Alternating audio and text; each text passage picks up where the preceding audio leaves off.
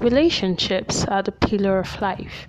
In every aspect of your life, you have to be involved in a relationship, either in your church, your place of work, your personal life, in your family, everywhere. There has to be a relationship for life to go on at every side. Time Out with today is going to be talking about relationships on every angles of life. Stay tuned and don't go anywhere.